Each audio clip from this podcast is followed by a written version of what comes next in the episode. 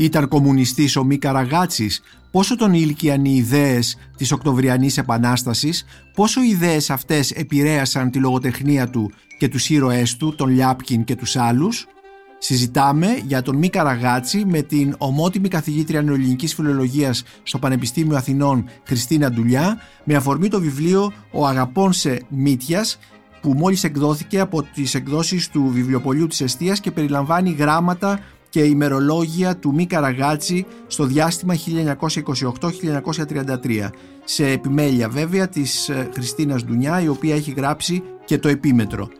Η Μονίκος Μπακουνάκης και είναι ένα ακόμη επεισόδιο της σειράς podcast της LIFO, βιβλία και συγγραφής. Μπορείτε να μας ακολουθείτε και στο Spotify, στα Google Podcasts και στα Apple Podcasts. Είναι τα podcast της LIFO. Αγαπητή Χριστίνα Ντουνιά, αγαπητή Χριστίνα, σε καλωσορίζω εδώ στο στούντιο της LIFO για να συζητήσουμε το βιβλίο «Ο αγαπών σε Μύτιας, γράμματα και ημερολόγια 1928-1933», γράμματα και ημερολόγια δηλαδή του Μη Καραγάτσι, το οποίο επιμελήθηκες, εξέδωσες και για το οποίο έγραψες ένα εξαιρετικά ενδιαφέρον επίμετρο που πιστεύω ότι θα συζητηθεί στις εκδόσεις του βιβλιοπολίου της Εστίας. Ευχαριστώ πάρα πολύ για την πρόσκληση.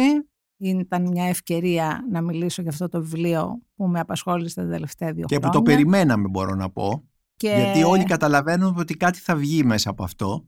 Ναι, νομίζω, εγώ το πιστεύω πάρα πολύ. Ελπίζω να συμφωνήσετε και εσείς. Ε, ε λοιπόν, ναι, ναι, συμφωνούμε σίγουρα γιατί παρουσιάζεις ε, σε αυτό το βιβλίο μια εποχή του Καραγάτσι ιδιαίτερα την εποχή που κυκλοφορεί το πρώτο του μυθιστόρημα, ο συνταγματάρχης Λιάπκιν, ο οποίος ο ίδιος, όπως διαβάζουμε μέσα σε, αυτή την, σε αυτό το υλικό που εκδίδεις, το αποκαλύπτει κομμουνιστικό. Και βλέπουμε ότι ο Καραγάτσης έλκεται από τις ιδέες αυτή την εποχή δηλαδή, που είναι, αν υποθέσουμε, όχι αν υποθέσουμε, ότι ο Καραγάτης έχει γεννηθεί το 1908, επομένως είναι 20 με 25, 25, ετών, έλκεται από αυτές τις ιδέες της τρίτης διεθνούς και του κομμουνισμού θα λέγαμε.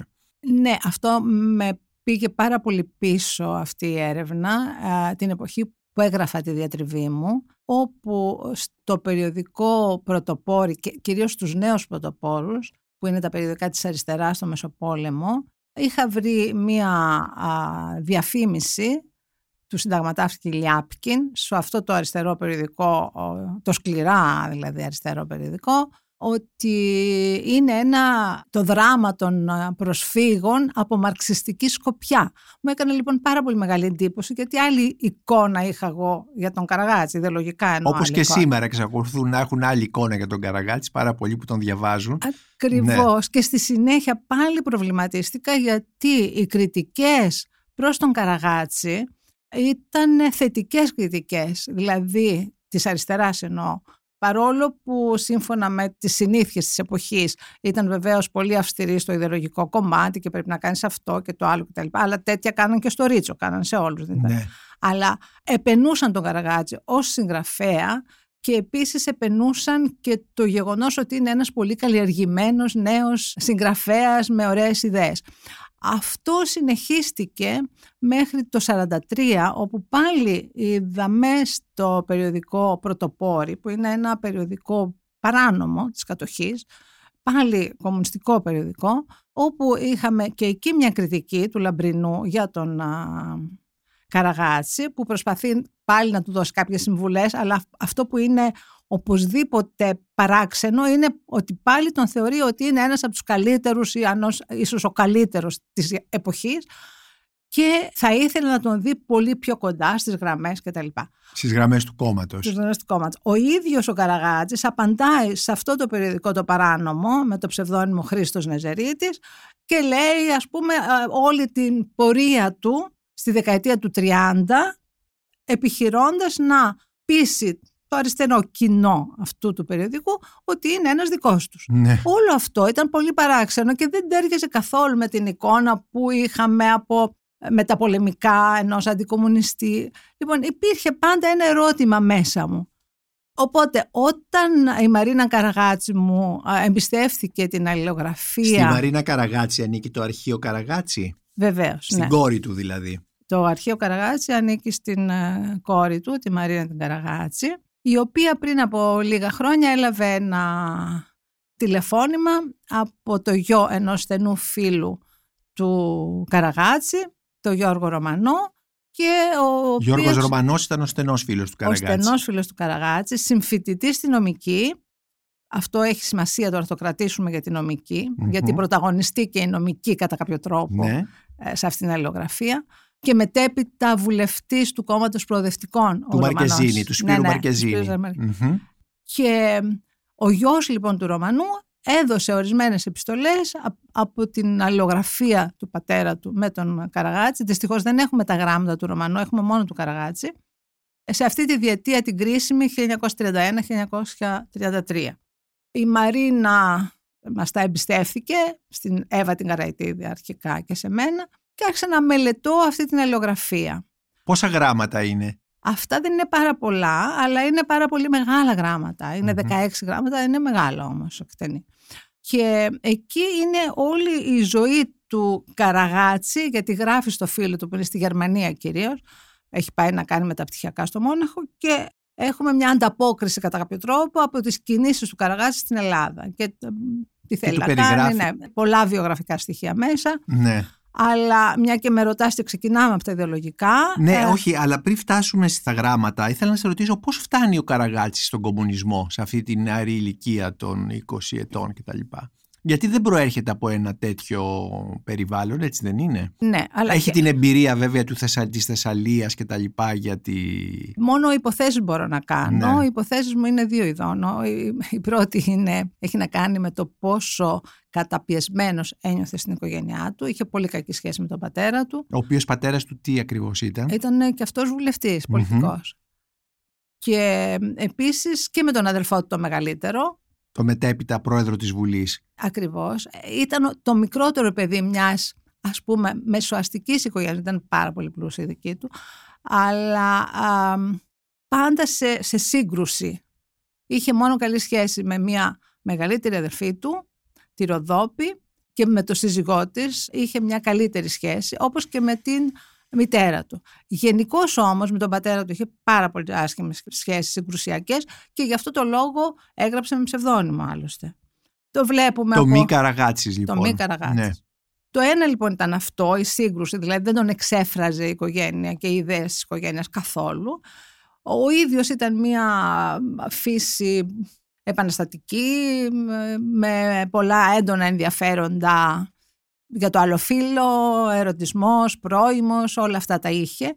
Αλλά εκτός από αυτό πιστεύω ότι στη νομική μέσα και μέσα στις συζητήσεις με τη φοιτητική συντροφιά, με τις παρέες που έκανε εκεί, ένιωθε να ελκύεται και επειδή ήθελε να ξεχωρίζει κιόλας, πιστεύω. Και Ήταν νάρκισσος λίγο. δεν θα το έλεγα νάρκισσος. Ο Καραγάζης αυτοσαρκάζεται τόσο πολύ. Είναι ε, αμήλικτος και με τον εαυτό του. Και με τους άλλους βέβαια. Ένας νάρκισσος δεν νομίζω ότι... Δεν αυτοσαρκάζεται. Ναι, δεν είναι αυτός. Ε, Είναι εκρηκτικός, είναι αθυρόστομος, είναι μ, επίμονος, αλλά όχι νάρκισσος, Ναι, δεν θα έλεγα αυτό. Δεν θα το έλεγα αυτό. Α, Αυτό που με πραγματικά με ενδιαφέρει στον Καραγάτζη είναι και αυτό το δίπολο, δηλαδή από τη μια ένας πάρα πολύ ισχυρός χαρακτήρας, δυναμικός, επιθετικός, σχεδόν ματσό αυτό που λέμε και απ' την άλλη ένας πάρα πολύ ευαίσθητος με μεγάλα προβλήματα στο τι θέλω, πού οδηγούμε, είμαι μόνος μου, οι σχέσεις με τους άλλους, υπάρχουν φιλίες. Δηλαδή έχουμε ακριβώς αυτή την εναλλαγή που τη βλέπουμε και στους ήρωές του. Ε, μιλούσες ε, λοιπόν ε, για την νομική όπου λες ότι ήταν πολύ σημαντικό κεφάλαιο στη ζωή του, ήθελε να ξεχωρίζει εκεί Εκεί λοιπόν στη νομική έχουμε και, και, είναι το, συγγνώμη το- είναι η νομική του Μεσοπολέμου που είναι έτσι μια σημαντική σχολή καθώς έρχονται όλοι αυτοί οι νέοι κοινωνιολόγοι από τη Γερμανία κτλ. Έχουμε την περίφημη φοιτητική συντροφιά, στην Ναι. οποία ηγείται και ο Γιώργος ο Θεοτοκάς. Κάνουν αγώνες υπέρ του δημοτικισμού, αλλά από ένα σημείο και μετά έχουμε και την, μετά τη διάσπαση του εκπαιδευτικού μήλου, οι δημοτικιστές είναι, του Αλέξανδρου Δελμούζου. ναι, ακριβώς, είναι, είναι προς το Γλινό και προς το Δελμούζο. Φαίνεται ότι ο Καραγάτσης έχει πάει με την ομάδα του Γλίνου. Του Γλίνου. Προς την αριστερά λοιπόν. Είναι λοιπόν προς την αριστερά εκεί. Και αν κρίνω από τις παρέες του εκεί, οπότε είναι και ο άλλος φίλος του εκείνης της εποχής που είναι ο μετέπειτα υπεραλιστής Νικόλας Κάλλας. Ε, ο Νίκος Καλαμάρης. Ο Νίκος Καλαμάρης ή Ράντος ή Σπιέρος. Ναι. μια, μια φυσιογνωμία. Γνωστός σήμερα ο Νικόλας Κάλλας, δοκιμιογράφος, συλλέκτης, ποιητής κτλ. Οπότε είναι μια παρέα η οποία νομίζω ότι τον οδηγεί περισσότερο Μάλιστα. προς τα... Άλλωστε αυτό το ψευδόνυμο, το Μύτιας, το Μύτιας, πρέπει να το εμπνέεται την ίδια εποχή βλέπω ότι στο Ριζοσπάστη 26-27 κάνουν διανομή των αδελφών Καραμαζόφ στα γραφεία του Ριζοσπάστη και το διαφημίζουν πάρα πολύ τότε που εκείνος. Ε, δηλαδή ένα είδος ε, δωρεά, ένα δώρο, ας πούμε. Ε. Προβάλλουν τον Ντοστογεύσκη και ειδικά τους αδελφού Καραμαζό. Είναι η στιγμή που εκείνος παίρνει το ψευδόνυμο Μύτιας. Από τον ε, Ντοστογεύσκη. Βέβαια, τον λένε και Δημήτρη. Ναι. Άρα είναι Δημήτρη. Αλλά παρόλα αυτά είναι ένας πολύ αγαπημένος. Δημήτρης που... Ροδόπουλος ήταν το όνομά του, όπως είπαμε. Ακριβώς. Ναι, ναι. ακριβώς. Και έτσι λύνεται και εδώ. Δεν είναι απλώς ένα φιλολογικό ψευδόνυμο, αλλά είναι το όνομα με τον οποίο τον φωνάζουν οι φίλοι του. Δηλαδή αυτή η αλληλογραφία που έφτασε στα χέρια μου αποδεικνύει αυτό. Δηλαδή στην αλληλογραφία του με τον Ρωμανό υπογράφει Μύτιας σε όλα, παντού. Όπως και στην αλληλογραφία του με τον Νικόλα Κάλλας, ε, στην οποία οδηγήθηκα μετά. Δυστυχώς δεν έχω βρει πάρα πολλά, αλλά αυτά που βρήκα είναι αρκετά για να μας προσανατολίσουν και προς τη σχέση με τον Κάλλας, αλλά και γενικότερα στο κλίμα της εποχής Μάλιστα. και στις παρέες που κάνει ο Καραγάτσης. Δηλαδή δεν είναι μέσα στο στενό πυρήνα της γενιάς του Τριάτου ο Καραγάτσης. Ναι, ναι. Επομένως ε, μπορούμε να πούμε ότι φτάνει, προ, μετακινείται προς την αριστερά και φτάνει και έλκεται ε, από την αριστερά μέσα σε ένα κλίμα, σε μια ατμόσφαιρα, μέσα από φιλίες και μέσα από προφανώς ε, συζητήσεις και τα λοιπά που κάνουν αυτή την εποχή που ακόμη η επανάσταση των Μπολσεβίκων είναι κάτι φρέσκο, κάτι νέο και δημιουργεί μια νέα προοπτική τέλος πάντων, ιδιαίτερα για τους νέους ανθρώπους. Το βιβλίο σου λοιπόν που ε, έχει υπότιτλο «Γράμματα και ημερολόγια». Έτσι τα γράμματα είδαμε ότι είναι προς τον Γιώργο Ρωμανό, ο οποίος είναι φίλος του και προς, προς τον, τον, Κάλλας. προς τον Κάλλας. Ο Κάλλας τότε έχει το ψευδόνυμο αυτό ή είναι ακόμη Όχι, Καλαμάρης; τότε είναι Νίκος Καλαμάρης. Είναι Νίκος Καλαμάρης. Στην αρχή είναι Νίκος Καλαμάρης. Δηλαδή το 28 που έχουμε δύο γράμματα έχουν αποφασίσει να πάνε και πήγανε στη Σκόπελο ο Καλαμάρης, ο Καραγάτσης και ένας τρίτος πολύ στενός τους φίλος τότε, ο Νότσης, αλβανικής καταγωγής, φοιτητής της νομικής, να πάνε να μελετήσουν για το πτυχίο το 1928. Σε αυτό το καλοκαίρι ο Καραγάτσης ε, αρρωσταίνει ξανά και πρόβλημα φυματίωσης κατά τη γνώμη μου, δηλαδή το εμφανίστηκε πρώτη φορά στην εφηβεία ε, σαν αδενοπάθεια με αιμοπτήσεις και ε, συνεχώς είχε αυτό, θα το δούμε μες στην αλληλογραφία, η αρρώστια του. Αναγκάστηκε... Άλλωστε και πεθαίνει και πολύ νέος, 52 ακριβώς, ετών. Γιατί παρόλο που είχε τόσο σοβαρά προβλήματα, ήταν αυτοκαταστροφικός εντελώς. Θα τα πούμε σε λίγο. Αλλά ναι. λοιπόν, φεύγει από τη Σκόπελο, τους αφήνει τους άλλους δύο εκεί και, και έχουμε μια αλληλογραφία με τον Κάλλας, όπου εκεί να βάλω και μια γυναίκα ε, στην παρέα που υπήρχε τότε, κάνουν παρέα και με την Τώρα Βρουλούμη, μια πάρα πολύ δυναμική κοπέλα, ε, ήταν η κόρη του Υπουργού Οικονομικών του Βενζέλου, του Βρουλούμη, και η οποία λέγεται Ντόρα, ήταν ερωτευμένος ο Κάλλας τρελά μαζί της και από αυτό το όνομα ε, πήρε το ψευδόνυμο Ράντος τότε, με το οποίο υπέγραφε τα ποίηματά του, ήταν αναγραμματισμός του Ντόρα. Ε, έχουμε λοιπόν ένα δίκτυο, θα έλεγα έτσι, με ιδέες, πρόσωπα, φιλίες, φιλίες ιεραρχήσεις, το πεδίο, εν πάση περιπτώσει, το διανοητικό πεδίο, δεν θα το πω λογοτεχνικό, το διανοητικό πεδίο του Μεσοπολέμου που μας ε, νομίζω το γνωρίζουμε λίγο παραπάνω μέσα από αυτά ναι, τα γράμματα. Ναι. Θα ήθελα να μιλήσουμε για αυτό το πεδίο και για αυτό το τοπίο των ιδεών. Αλλά πριν ας δούμε λίγο το υλικό του βιβλίου. Είπαμε τα γράμματα, τα οποία ε, είναι γράμματα του Καραγάτσι προς τον Ρωμανό και στον Καλαμάρη, τα οποία συγκεντρώνονται ε, σε ποια εποχή, 1931-33? Αρχίζουν το 28 έχουμε τα γράμματα προς τον Κάλλας.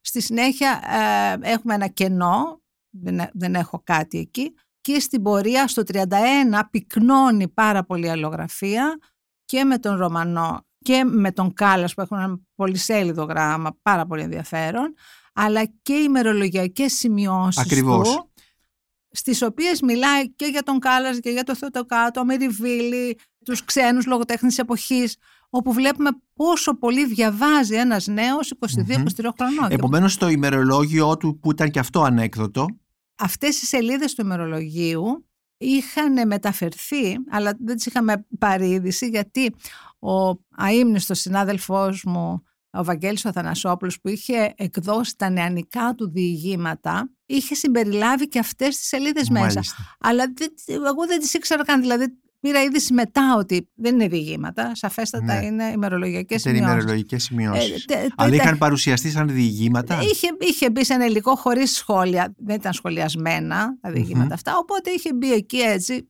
Μάλιστα. Οπότε για Ε, πρώτη οπότε φορά τα τώρα βλέπουμε σήμερα τα ως βλέπουμε στη- στη ημερολογιακές θέση τους, καταγραφές. ναι, ακριβώς. Και μέσα εκεί Και βλέπεις, σχολιασμένα. ε, φυσικά. βλέπουμε τις αναγνωστικές του αγάπες και το τι διαβάζει και που τον διαμορφώνει. Είδαμε τον Ντοστογεύσκη σε σχέση με το Μίτιας.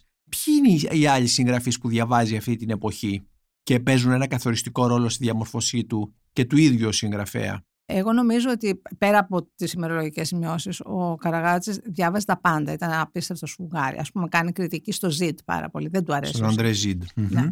Διαβάζει τον Ζιτ που διαβάζουν όλοι. Φυσικά διαβάζει και αγαπάει πολύ τους Γάλλους, εκτός από τους ε, Ρώσους, ρεαλιστές. Του 19ου του αιώνα. 19ου αιώνα. Και αργότερα, ας πούμε, αυτό που είναι ο Καραγάτσης είναι και από την δική του, αν θέλεις, ε, τάση, ιδιοσυστασία θα έλεγα, συγγραφική ιδιοσυστασία, αλλά και επειδή διαμορφώνεται τότε με αυτές τις αντιλήψεις ότι η πραγματικότητα πρέπει να μελετηθεί και πρέπει να α, δοθεί με ένα δημιουργικό τρόπο. Αυτό το πιστεύει και έχει να κάνει και με, τις, με τη μαρξιστική του τότε, δηλαδή στα νεανικά του χρόνια, τη μαρξιστική παιδεία, αν μπορώ να πω. Ε, Να μην την πω παιδεία ακριβώς, δεν ξέρω πόσο βαθιά έχει διαβάσει, αλλά Ναι. σίγουρα η έλξη που αισθάνεται από τις μαρξιστικές ιδέες. Ναι. Ας πούμε ξέρει ότι ο, ο Μάρξ α, αγαπάει τον Μπαλζάκ. Και το Μμμ. λέει αυτό το 43 στους πρωτοπόρους. Λέει μην ξεχνάτε ότι ο Μπαλζάκ Ναι, κτλ. ναι, ναι. Ενδιαφέρεται λοιπόν για τους μεγάλους ρεαλιστές, δεν του πολύ αρέσουν οι μοντερνιστές, μάλλον δεν του αρέσουν καθόλου οι μοντερνιστές και αυτό είναι και ένα σημείο, το σημείο της σύγκρουσης ανάμεσα σε αυτόν και στον Κάλλας. ναι. Δηλαδή με τον Κάλλας συμβαδίζουν όσο ο Κάλλας είναι υπέρ της προλεταριακής τέχνης και γράφεις στους πρωτοπόρους κτλ. Όταν ο Κάλλας προσχωρεί στο μοντερνισμό, μάλλον συμβαίνει εκεί γύρω στο 32, ο, ο Καραγάζης γίνεται έξαλλος. Και του λέει τι είναι αυτά, δηλαδή του κάνει κριτική από, από την πλευρά Από τα αριστερά που από τα λέμε, αριστερά, ναι. ακριβώς. Δεν του αρέσει ο μοντερνισμός. Από αυτή την άποψη επίσης είναι ένα ενδιαφέρον στοιχείο. ναι. Δηλαδή μένει κοντά στις ιδέες της αριστεράς και λόγω της αγάπης του προς την κοινωνική πραγματικότητα. ναι. Αυτή την εποχή. Αυτή την εποχή. Αλλά και ε, η κοινωνική πραγματικότητα υπάρχει φυσικά σε όλα τα βιβλία και μέχρι και το τελευταίο το που το άφησε η Μιτελέ στο 10. Ήθελα όμως να σε ρωτήσω, αστυνομικά διάβαζε γιατί ο κίτρινος φάκελος μοιάζει εντελώς αστυνομικό μυθιστόρημα. Δεν έχω ίχνη σ- στις ε, Ναι. σημειώσεις εδώ, αλλά Τεκμήρια, ναι. ε, αποκλείεται με να μην διάβαζε αστυνομικά ο Καραγάζης, δεν μπορώ να το πιστέψω. ναι. Είναι απίστευτος αναγνώστης. Δηλαδή εγώ απορώ πώς χώρεσαν σε αυτά τα χρόνια, τα λίγα που έζησε, Που εν έζησε. τέλει, Ναι. χώρεσε τέτοια τεράστια δημιουργία, τόσα πολλά που έγραφε και τόσα πολλά που διάβαζε. Ε, Γιατί ουσιαστικά η, η συγγραφική ζωή του ήταν λιγότερη από 30 χρόνια. Ε, φυσικά. Ναι. Πρέπει να εδώ να πούμε ότι ο Καραγάτσης ήταν ένας εργάτης των γραμμάτων. Δούλευε συνέχεια. Γιατί δεν ήταν πλούσιος άνθρωπος. Αναγκάστηκε, ας πούμε τώρα στην αλλογραφία φαίνεται και το γράφει με κάποια πικρία λίγο. Έχει μια πικρία απέναντι στους άλλους της γενιάς του 30 που είναι πλούσιοι. Μμμ. Και στον Κάλλας. Του λέει ναι εντάξει και εγώ άμα είχα τα χρήματά σου θα καθόμουν να... Νομίζω ότι ο Κάλλας ήταν Φίλος- Γιώσεφ οπλιστών. Α, ε, πάρα και- πολύ πλούσιος, ναι, Ναι. Μμμ. πάρα πολύ. Όπως και άλλοι, ας πούμε, ο Ναι. Εμπειρίκος με τον οποίο ήταν πολύ φίλος μετά ο, Ναι. ο Καραγάτσης. Καραγάτσης.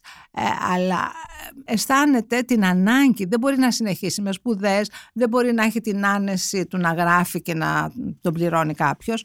Άρα από τα 25 του, ίσως πιο πριν, από τα 23, 24, αρχίζει να εργάζεται.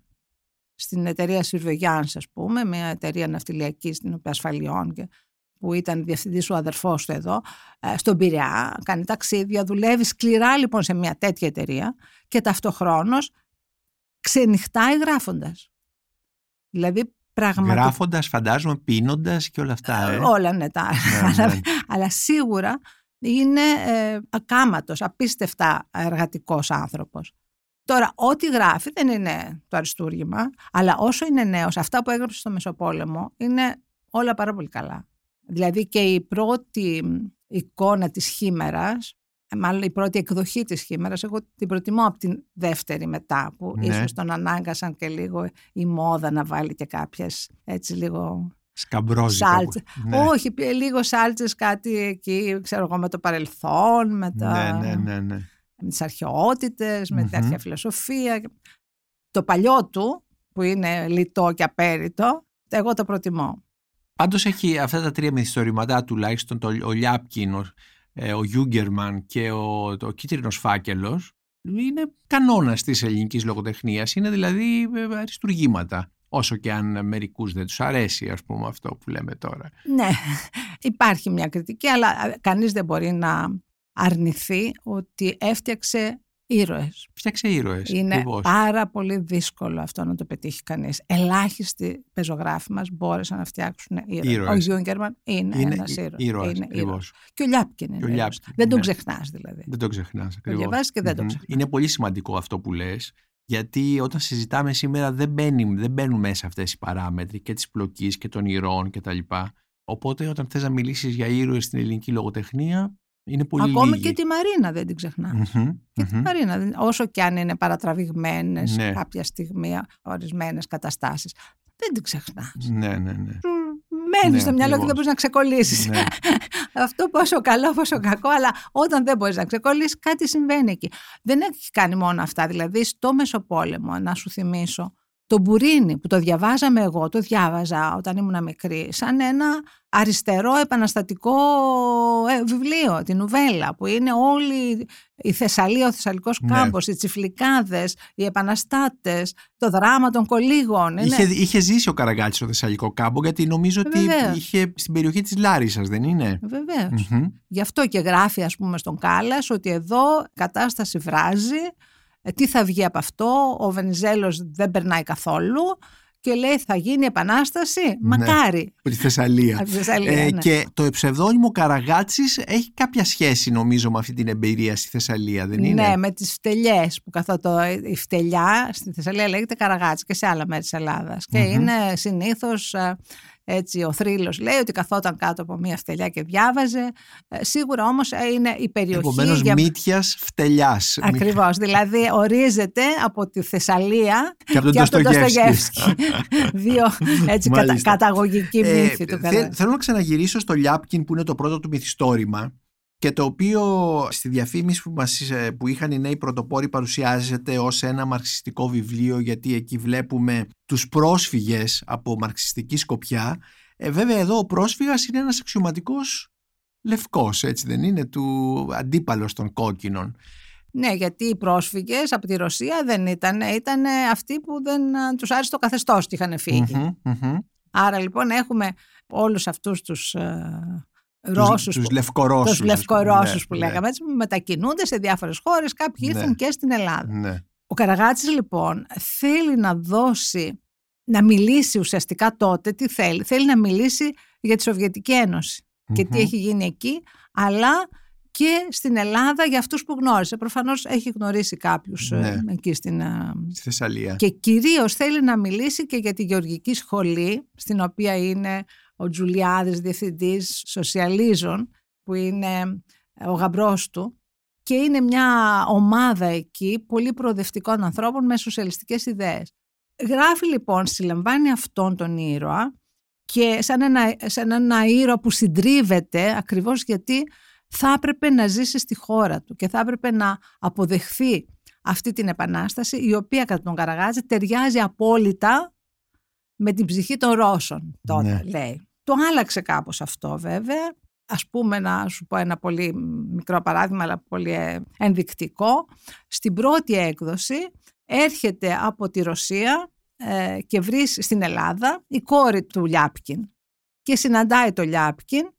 Ο Λιάπκιν α, χαίρεται που βλέπει την κόρη του και θεωρεί ότι έχει έρθει σαν πρόσφυγας να ζητήσει πολιτικό άσυλο.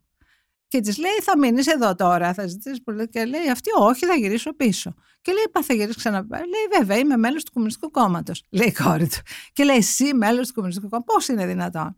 Και λέει η κόρη του, γιατί η πατέρα και τα λοιπά, εσείς που αυτοί που σφάξαν, λέει, αυτά τα λέει ο αστικός τύπος, λέει η κόρη του.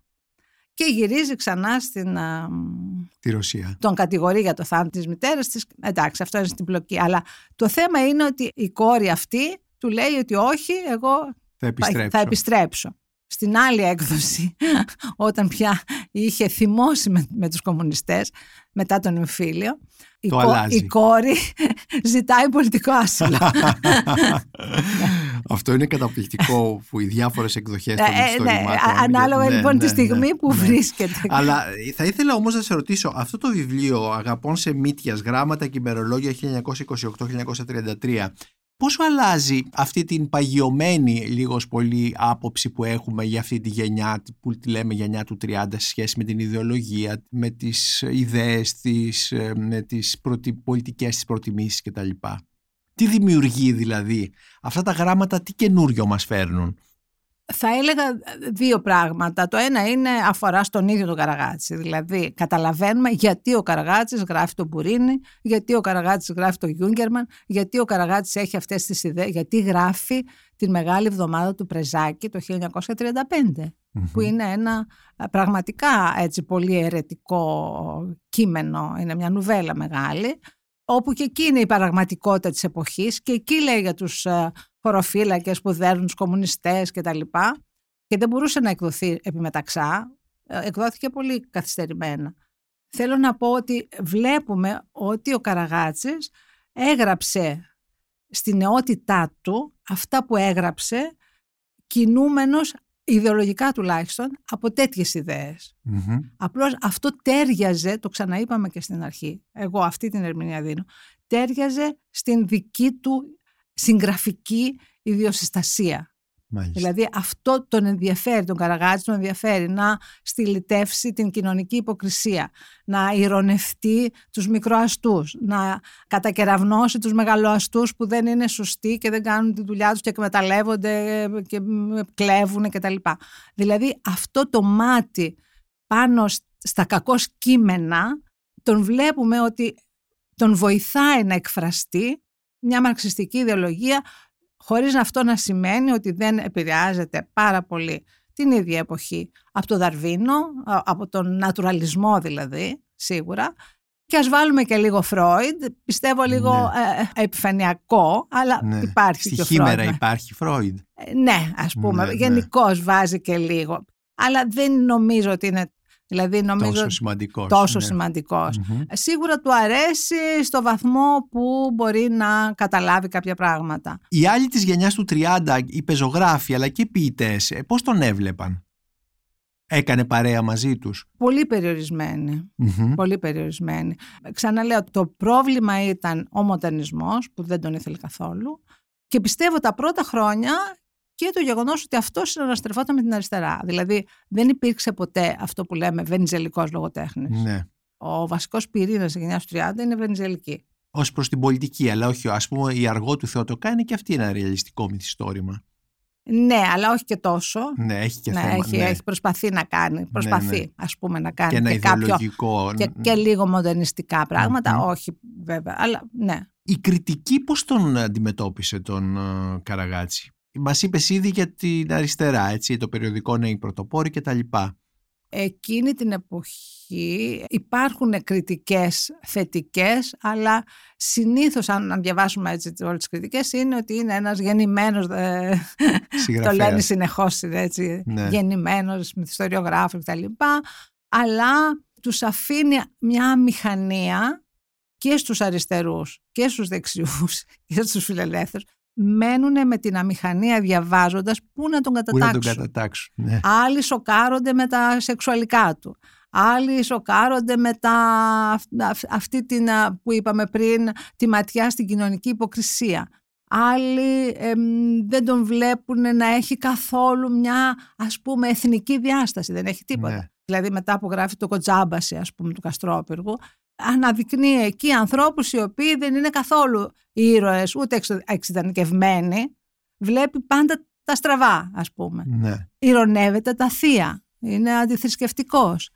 Όλο αυτό λοιπόν δεν μπορούν να τον κατατάξουν. Γι' αυτό στην αρχή τον αγκαλιάζει κάπως αριστερά και αυτός είναι κοντά. Μετά τον εμφύλιο υπάρχει ένα ρήγμα, υπάρχει ένα Υπάρχει ένα ρήγμα, ναι. Και μετά τον εμφύλιο ο Καραγάτσης μετακινείται. Θέλω να πω, η μετακίνησή του ίσως έχει αρχίσει γίνεται, λίγο νωρίτερα. Νομίζω ότι κάνει ένα ε, απολογισμός σε αυτό. Στον κίτρινο φάκελο, ε, να θυμίσω υπάρχει εκεί ο Χρήστος Νεζερίτης, ο Χρήστος Νεζερίτης είναι... Το οποίο ήταν και ένα ψευδόνυμο του Καραγάτση. Είναι το ψευδόνυμο με το οποίο ο Καραγάτσης έγραψε στους πρωτοπόρους. Ναι.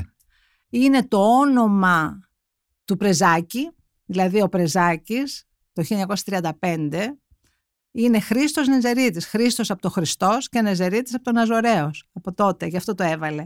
Γιατί η Μεγάλη Εβδομάδα του Πρεζάκη γράφτηκε το 1935 σε αντιστοίχηση σε εφημερίδα, σε αντιστοίχηση στη Μεγάλη Εβδομάδα, την πραγματική Μεγάλη Δηλαδή τη Μεγάλη Δευτέρα. Δημοσιεύτηκε σε συνέχειες. Σε δηλαδή. συνέχειες, ναι. ναι.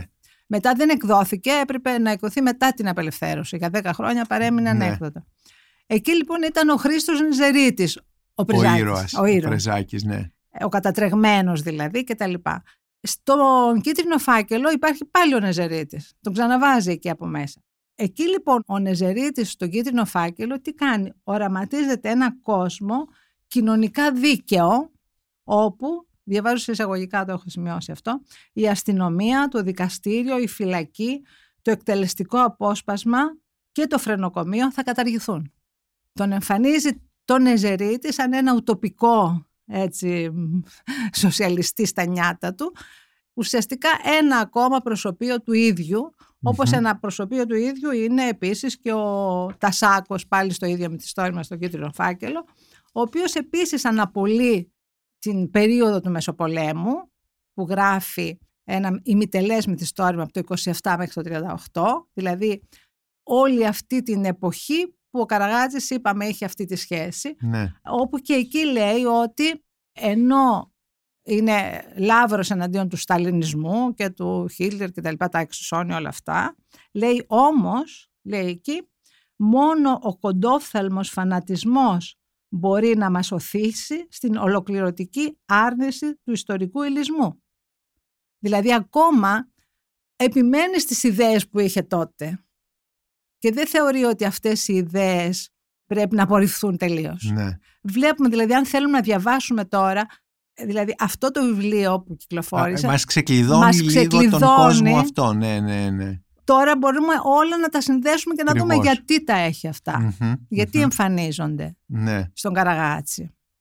Ο οποίος προφανώς. Επομένως, Χριστίνα, με το βιβλίο αυτό μας δίνεις το κλειδί και με τις επιστολές που δημοσιεύεις εδώ τις μέχρι τώρα ανέκδοτες, ένα κλειδί για να ξανανοίξουμε τον κόσμο του Χαραγάτση και να τον δούμε πιο ολοκληρωμένα ίσως και μέσα από νέας εργαλεία ερμηνευτικά.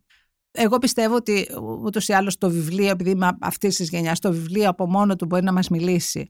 Παρόλα αυτά, χρειαζόμαστε και το αρχείο. Ναι. Είμαι και με το αρχείο. Έχω δηλαδή αυτή την ιστορική πλευρά. Μα νομίζω ότι σήμερα το αρχείο είναι, είναι και επιβεβλημένο τώρα. Σε μια εποχή δηλαδή που μιλάνε πάρα πολύ στον αέρα, χωρίς από κάτω να υπάρχει τίποτα που να τεκμηριώνει αυτά που λένε.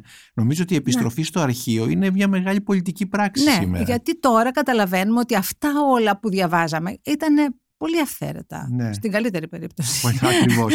Κάποια στιγμή βέβαια ο Καραγάτσης μετακινείται λίγο προς τα δεξιά δεν φτάνει βέβαια στην ΕΡΕ και στα κόμματα αυτά, αλλά πλησιάζει τους προοδευτικούς του Μαρκεζίνιο που είναι και ο φίλος του ο Γιώργος Ρωμανός. Νομίζω ότι μάλλον έγινε λόγω του Ρωμανού αυτό, κυρίως όμως όπως ο ίδιος λέει, το έκανε για να, να χτυπήσει τον αδελφό του, ο οποίος ήταν υποψήφιος με την ΕΡΕ. Ήταν δηλαδή μια ενδοοικογενειακή έτσι, υπόθεση. Έτσι, έτσι αυτός, ναι. αυτό είπε. Ούτως ή δεν έκανε ποτέ ούτε καμιά ναι. εκστρατεία, τίποτα. Απλώς έβαλε το όνομά του να είναι υποψήφιος ως ένα βαθμό φαντάζομαι πέρα από αυτό το, που το έκανε για αυτό το λόγο φαντάζομαι ότι με τα πολεμικά ο φιλελευθερισμός τον εκφράζει περισσότερο. Ναι. Δεν ήταν αυτός που τον εξέφραζε προπολεμικά. Προπολεμικά, ακριβώς. Αλλά Μμμ. μεταπολεμικά σίγουρα τον εκφράζει Ναι, και έχουν προ- φαίνεται γιατί αυτό. έχουν προηγηθεί πλέον ε, οι δίκες της Μόσχας, ε, στη συνέχεια ο Στάλιν και όλα αυτά τα πράγματα, ίσως που τον έχουν Ναι, απογοητεύσει. κυρίως εμφύλιος εδώ. Και ο εμφύλιος ακριβώς. Ναι, Γιατί Μμμ. ήταν, ήταν εναντίον του εμφυλίου.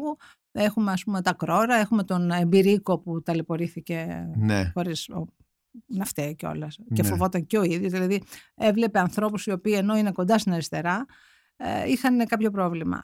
Ε, Εν πάση περιπτώσει ε, νομίζω ότι θα μετάνιωσε και αυτός με το πόσο εκδήλωσε ε, αυτό τον αντικομουνιστικό του σχεδόν φανατισμό Μμμ. μετά τον εμφύλιο.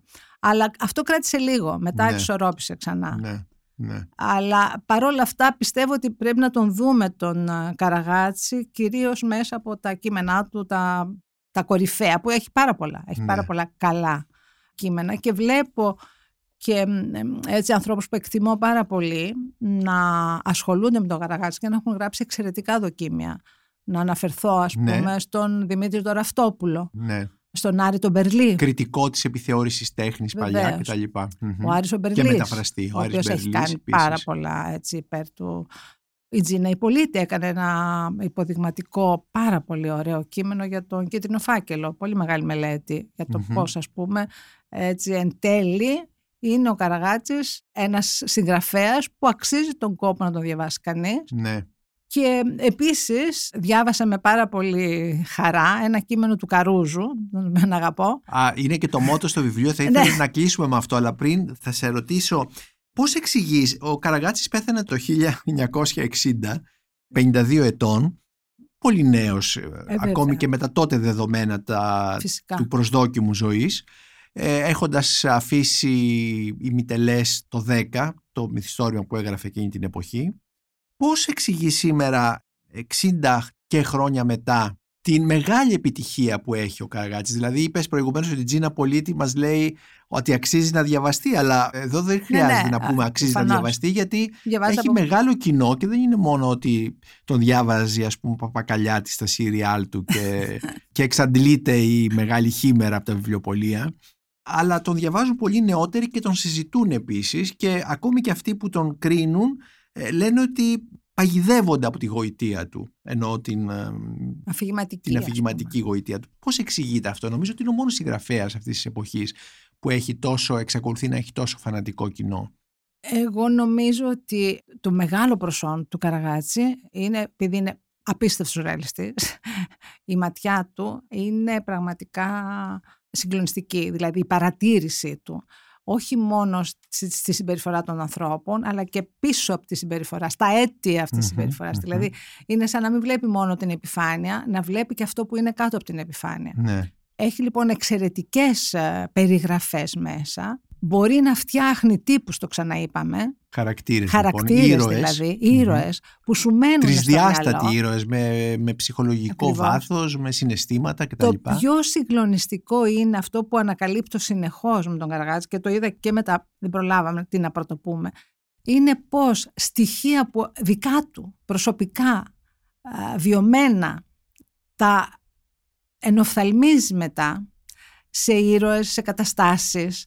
Ας πούμε στα γράμματα εδώ, μόνο αυτό θα πω σαν παράδειγμα που είναι πραγματικά πολύ ωραίο, ε, εξομολογείται την τραυματική σχέση με μία νεαρή η οποία είναι ίδια η Ντάινα του Γιούγκερμαν. Με τα ίδια την περιγραφή, την εξωτερική, αλλά και της συμπεριφοράς. Ακόμη και αυτό το ότι μοιράζεται με ένα φίλο του. Όλο αυτό. Επομένως, υπάρχουν πάρα πολλά στοιχεία της ζωής του και των Μοιράζει, βιωμάτων ναι. του μέσα στα, στους ήρωές του. Μοιράζει στοιχεία, παίρνει στοιχεία, τα βάζει από εδώ, τα βάζει από εκεί. Δηλαδή ξέρει που θα πατήσει. Γνωρίζει δηλαδή πάρα πολύ καλά και επειδή τον ενδιαφέρει πολύ ο άλλος, ακούει, βλέπει πάρα πολλές ώρες που πέρναγε στα καφενεία, στον Πειραιά, στα, στα, στις ταβέρνες. Κάτι άλλο που ξε- πρέπει να το πω και αυτό γιατί είναι ενδιαφέρον. Η μεγάλη εβδομάδα του, του Πρεζάκη είναι αφιερωμένη στο Βάρναλι, στον Κώστα Βάρναλι. Μες στην υπόγεια την Ναι. ταβέρνα. Δεν είναι τυχαίο, λοιπόν, είναι στο Βάρναλι. Ή επίσης ο Τάκης Παπατσόνης, να το πω και αυτό, που γράφει κριτική για τον Λιάπκιν, Το 35 λέει ότι ο Καραγάτσης που είναι ανήκει στην σχολή της Μόσχας, εντε, εντελώς δηλαδή και οι άλλοι έχουν αυτή την εντύπωση για τον Καραγάτση τότε. Δεν, δεν είναι Ναι. ότι το ανακαλύψαμε Τώρα, ναι. τώρα. Μμμ. Απλώς μας κινητοποίησαν αυτά τα γράμματα εμένα, αλλά τα είχαμε τα στοιχεία. Είχαμε τουλάχιστον τα στοιχεία πώς, πώς τον έβλεπαν οι σύγχρονοί του. Τότε, ναι, ακριβώς. Και αυτό επίσης να σου, είναι ένας λόγος που είναι φίλος με τον α, Καβαδία, ας πούμε. Δεν είναι φίλος με τον Σεφέρη, καθόλου κιόλας. Λογικά θα έπρεπε να Θα ήταν με έπρεπε, το αλλά Σεφέρι. δεν είναι. ναι. Δηλαδή ναι, δεν είναι ναι. σε αυτή την παρέα. Ναι, Δεν είναι δηλαδή στο σκληρό να ξαναλέω τη κυρία του 30. ναι. Με το Θεοτοκά έχουν κάποια σχέση, Ναι. βεβαίως. Αλλά μ, είμαι, ήταν φίλος και με τον Βενέζη. Α, ήταν φίλος με Ήταν. τον ε, Βενέζη. Ήταν Μμμ. φίλος με τον Βενέζη. Αλλά όχι με άλλους ιδιαίτερα. Ναι, ναι. Όχι Από αυτή με- τη γενιά, από αυτή τη γενιά Ναι. τη μνημειοποιημένη σήμερα. Ναι, ναι, τους σπουδαίους, εκείνη το, την, τον ναι. Κάλλας, αλλά Ναι. βλέπεις ότι αυτοί είναι λίγο στις παρυφές. Στις ο Κάλλας, παρυφές και ο... κάνουν άλλες. έκεντροι, Ναι, έκεντροι. έκεντροι δηλαδή ακριβώς. ο Κάλλας, ο Ναι. Καβαδίας, ο Εμπειρίκος, είναι, είναι κάπως έκεντροι. Στο βιβλίος σου υπάρχει ένα μότο που είναι από τον, ε, του Νίκου Καρούζου. Θα ήθελα να κλείσουμε, να μας το διαβάσεις αυτό. Ωραία και αυτό είναι μια απάντηση που δίνει ο Καρούζος τότε ακριβώς αυτούς που κρίνουν έχει κριθεί για ο προχειρογράφος Άρλεκιν τον λένε. Ε, ναι, λοιπόν όλα αυτά ναι. Πότε Και- είναι του Καρούζου αυτό φτιαγμένο, κραμμένο; το τώρα είναι στην, α, σε αυτό το αφιέρωμα που έχει κάνει τα τετράδια ευθύνης για τον Καραγάτσι Περίπου. δεν το θυμάμαι εξ- Ναι. με δια- Τα τετράδια ευθύνης έχουν κλείσει πάρα πολλά χρόνια. Ήταν ένα περιοδικό που έδε- εξέδιδαν οι εκδόσεις των φίλων. και δεν θυμάμαι την ακριβή ε, έχω το βιβλίο δεν θυμάμαι τώρα ακριβώς την Ναι, ημερομηνία ωραία. αλλά Ας ακούσουμε λοιπόν το, το μότο αυτό. Ε, εκεί λοιπόν γράφει ένα κείμενο ο Καρούζος και θέλει να απαντήσει σε, σε όλα αυτά που ακούμε τώρα για το προχειρογράφο κτλ. Λέει λοιπόν, ναι λέει βέβαια ο λόγος του δεν είναι πάντα προσεγμένος όσο θα έπρεπε. Συμβαίνει να τραυματίζεται, να σκοντάφτει, να αλαφιάζεται, αλλά αυτό προέρχεται από νεανικότητα ψυχής και μ' αρέσει εμένα ο νεανισμός ετούτος. Δείχνει φρεσκάδα, υπάρχει ροδαλότητα. Τι δηλαδή, τα φέρετρα της τελειότητας; Ο Καραγάτσης δεν ξεδιαλέγει τέχνη και ζωή. Εισβάλλει, περιπλέκεται, τα χάνει, προχωρεί πάντως. Αυτή η δημιουργική κατάσταση μου θυμίζει τους στίχους από το ποίημα «Ο Πικασό πάει βόλτα» του Ζακ Πρεβέρ. «Φαντάσου να ζωγραφίζει κανείς ένα μήλο», λέει ο Πικασό. Και ο Πικασό τρώει το μήλο. Και το μήλο λέει «Ευχαριστώ». Αυτός είναι ο Καραγάτσης. Κριστίνα Ντουνιά, σε ευχαριστώ πάρα πολύ για αυτή τη συζήτηση που ρίχνει λίγο περισσότερο φως στον Καραγάτσι σε έναν από τους δημοφιλέστερους συγγραφείς του 20ου αιώνα που εξακολουθεί να είναι δημοφιλής στα νεότερα αναγνωστικά κοινά του 21ου αιώνα. Και εγώ ευχαριστώ πάρα πολύ για την ωραία συζήτηση.